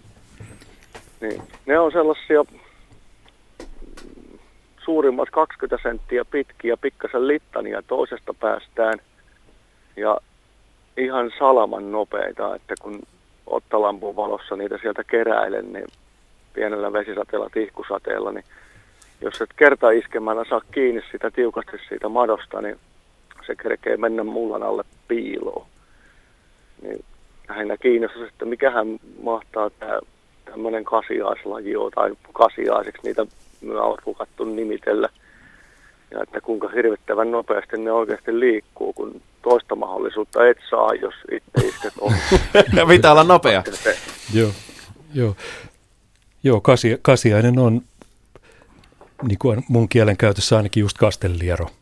Eli tämä, tämä laji, josta on tässä puhuttu pitkin iltaa, syvässä käytävässä elävä laji, joka tulee yöllä, yöllä maanpinnalle. Ja silloin, kun se tulee siihen, niin kuin sinäkin olet niitä kerännyt, niin, niin se on mahdollisesti ollut ruokailemassa tai, tai tota partneria etsimässä, mutta se pitää aina hännän siellä kolossaan tätä tehdessään normaalisti. Ja silloin ihan mahdottoman nopea se liike, jolla se pystyy vetäytymään maan alle. Se on, se on, tota, niin, se on sen elinehto ja se on kehittynyt tosi nopeaksi. Sehän on sellainen, niin kuin, että silmä ei pysty seuraamaan, kun se, ei, kun se li, livahtaa maan alle.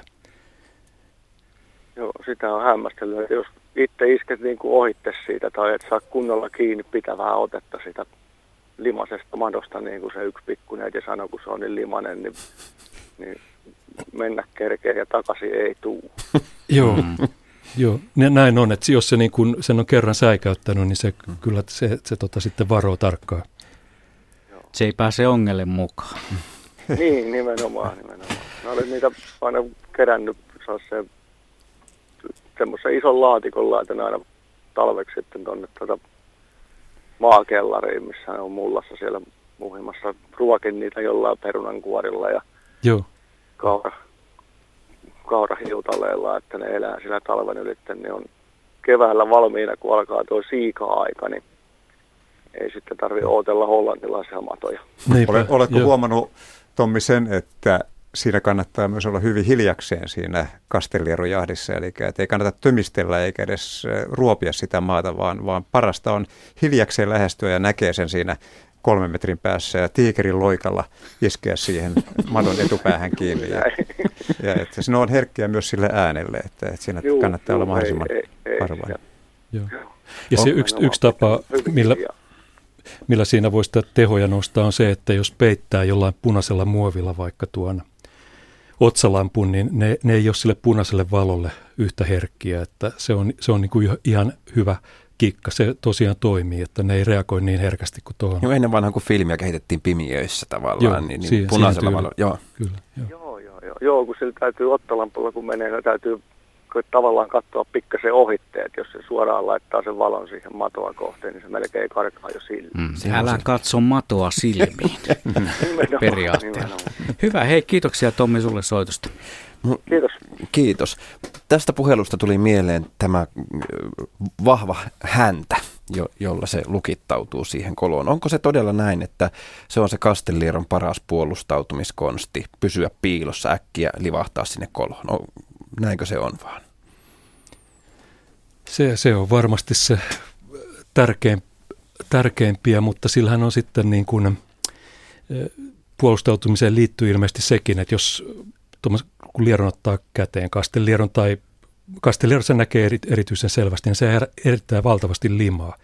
Käsi on nopeasti ihan tosi, tosi limanen ja, ja se liittyy ilmeisesti, tämäkin on jonkinlainen puolustusjuttu ilmeisesti ja, ja en, en nyt tiedä, että kastelieroa kukaan olisi mittaillut tällaista, mutta tiedetään, että jotkut lierot, tuollainen maapinnalle tuleva liero, niin kun sitä ärsyttää, niin se ö, purskauttaa se, se, ö, selässä olevista ruumiin on tällöin hapantanestettä hyvinkin korkealle. Se saattaa tulla useita senttejä, jonkun kymmenenkin senttiä sieltä sitä tavaraa ylös.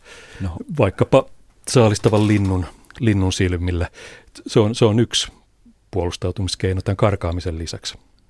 Niin ja ehkä, ehkä tässä voisi mainostaa pientä kikkailua kanssa, että jos elätte alueella, jossa on lieroja, eli melkein kaikkialla niitä ainakin jonkun verran on, mutta vallankin näitä kekomuurahaisia, niin voisitte yhden kuolleen lieron vaikka uhrata pistämällä sen lähelle sitä muurahaispesää ja, ja, ja, ja, katsoa sitten, kun muurahaiset hyökkäävät sen lieron kimppuun, niin aika monessa tapauksessa niin nämä muurahaiset pyörtyvät siihen, kun ovat, ovat suuosansa iskeneet siihen lieron limaiseen pintaan, niin siinä on pari sekuntia, niin sen jälkeen muurahaiset nousevat tai jalat nousevat kohti taivasta ja ne selvästikin pyörtyvät siihen ehkä noin minuutiksi, jonka jälkeen ne pikkuhiljaa heräävät, yrittävät iskeä uudestaan, jälleen kerran pyörytyvät noin puoliksi kahdeksi minuutiksi ehkä siinä kerrallaan. Ja ja, ja siinäkin osoitus on siitä, että ei ne lierot aivan puolustuskyvyttömiä sitten kuitenkaan ole. Mun on pakko sanoa tähän, koska silloin kun tehtiin tätä matojaksoa, niin me kuvattiin tämä ja me kokeiltiin monta kertaa ja me tehtiin tätä testiä nimenomaan ja yritettiin kuvata tämä tapahtuma. Ja lopulta me sitten onnistuttiinkin ja minun mielestä kävi jopa niin, että, että jotkut näistä muurahaista, jotka erehtyi purasemaan. Kaikille siis, kaikille muurahaisille ei käynyt mitään ja kyllähän Kastematohan sen taistelun hävisi lopulta, mutta se vei monia muurahaisia mukanaan. Kaikille muurahaisille ei käynyt mitään, mutta joillekin kävi niin, että ne saivat semmoisen mielettömän sätkyn ja menivät semmoiselle kippuralle ja olivat joko ihan tainoksia. Minusta tuntuu, että jotkut jopa kuoli niistä muurahaisista, että ne ei vironneet siitä sitten enää ollenkaan. Joo, en, siis Tämä on ihan uusi asia, tätä ei ole ennen, ennen tutkittukaan ja varma, varmaankaan koskaan aikaisemmin ei ole sitä kuvattu. Ja, ja täytyy nyt nostaa kädet ylös vaan tässä näin ja, ja, ja todeta, että, että kaikkia asioita Liedosta ei vielä tunneta. Juuri tämä puolustautuminen on yksi sellainen hyvin jännittävä asia, että niillä on monia konsteja varastossa. No onko tämmöinen kemikaalilima, nythän puhutaan kemiasta ja, ja erilaista entsyymeistä ja liuoksista, niin jos ottaa tämmöisen lieron kädelle, niin voiko se aiheuttaa se puolustuslima jonkinlaisia allergisia reaktioita? Mä en ole kuullut ainakaan, että mitään sellaista kävisi. Ja jos jossain maassa olisi kuultu, että lieron maasta nostaminen tai käteen ottaminen olisi aiheuttanut allergiaa, niin kyllä se tiedettäisiin. Ei missään muussa maassa ole yhtä innokkaita onkioita kuin tässä satavuotiaassa suomalaisessa se Suomessa. On, se on varmaan totta jo. Hei, sitten on pakko, pakko hypätä pikkusen näistä lieroista toiseen suuntaan, koska kun puhutaan matoillasta ja puhutaan madoista, niin meillähän on semmoinen esimerkiksi sellainen eläin luonnossa kuin kiiltomato, joka ei nimestään huolimatta ole mato lainkaan, vaan se on... Kovakuoriainen. Miksi sitä sanotaan madoksi? No varmaan sen takia, että se kovakuoriaisnaaras, ja, ja joka sitä valoa tuottaa tämmöisellä bioluminisenssi ilmiön kautta, niin se on pitkän omainen kovakuoriainen, jolta ne kovat kuoret puuttuvat. Ja, ja kun sitä kovakuoriainen, joka on pitkänomainen ilman kovia kuoria, niin siitä tuo helposti pitkänomainen mato. Mm. Ja siitä se varmaan vanha kansa on sitten sen kiiltomadoksi sitten nimennyt. Tämä oli pakko nostaa esille, koska mm, tästä kiiltomato-hommasta on olemassa tällä hetkellä sellainen kysely, havaintokysely, johon voi sitten näitä ö, omia havaintoja laittaa. Ja muun muassa menemällä Yle Luonnon Facebook profiiliin. Sieltä löytyy tämä kiiltomato-kyselyn oikea paikka. Jos niitä olette jossain päin nähneet, niin käykääpä ehdottomasti ilmoittamassa. Olisiko tämä nyt semmoinen miljoona kiiltomatoa kampanja? Ihan ehdottomasti. Sanotaan, että niin vähintään niin 10 miljoonaa kiiltomatoa havaintoa Suomesta. Käsittääkseni kiiltomadolla ei kuitenkaan mene hirveän hyvin. Joo, Joo ei mene. Se, se on tuota, toisilta, tai monilta aloilta se puuttuu tyystin. Ja nyt sitten kun illat tässä hämär, hämärtyy, niin tuo elokuun alku ehkä on optimiaikaa juuri tutkia ja, ja, ja katsella niitä mm. tienvarsipusikoita sun muita, jos sieltä välkettä näkyisi. Niin ja eikö ole näin, että kiilto, kiiltomatojen tämä, tämä kiilto, niin se on kommunikointia? Kyllä. No mitenkäs sitten, jos palataan näihin lieroihin ja muihin, niin mitenkä he kommunikoivat keskenään? Juttelevatko he, kertovatko he vitsejä toisille, millä tavalla he hurmaavat parittelunaapurinsa? No se ehkä ei ihan noin värikästä ole, kun, kun kuva, ku, kuvasit, mutta, mutta niin et kyllä, sä et saa sanoa noin. joo, se on, se on omalla tavallaan jännittävää, mutta ehkä, ehkä niin kuin epäsuorempaa. Ylipäätään voi sanoa, että tämä tällainen käyttäytymisekologia, johon nyt tuo liittyy, niin se on, se on niin kuin harmittavan vähäistä ollut lierojen kohdalla. Siinä on mun mielestä paljon saumaa tutkia vaikkapa tuota aihepiiriä lähemmin, mutta voi sanoa, että lierot kommunikoi sillä tavalla, että ne esimerkiksi tietävät, missä toinen liero on liikkunut, seuraavat toistensa jälkiä etsiessään parittelukumppania tai hakeutuessaan pois jostain epämieluista paikkaa, ne saattavat kulkea tuolta ihan jonossa jopa pois ikävältä paikalta kontaktissa toisissaan. Sitten ne puhuttiin tuosta sukupuolikäyttäytymisestä aikaisemmin, niin, niin tota ne, siinä tapahtuu viestimistä sillä tavalla, että ne ky, jollain lailla kykenee arvioimaan vähän minkälaista, minkälainen toinen on ominaisuuksiltaan. Sitten ne kommuni- ehkä voi kommunikointina pitää sitäkin, että ne niin kuin vaikuttaa toisiinsa kemiallisesti lisääntymisen yhteydessä. Ne pystyy vähän vaikuttamaan kemikaalilla toisensa, että miten toinen sitten lähtee lisääntymään sen parittelun jälkeen ja näin poispäin.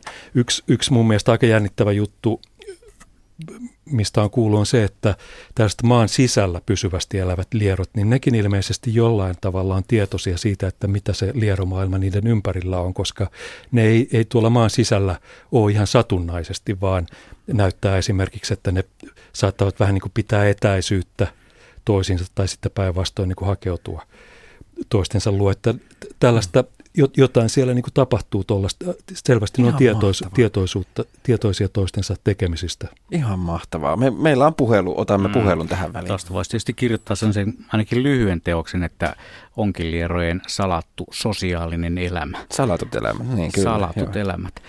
Kalervo Ulvilasta on meidän soittajamme nyt. Terve Kalervo. Terve. Joo, terve, ole hyvä. Terve.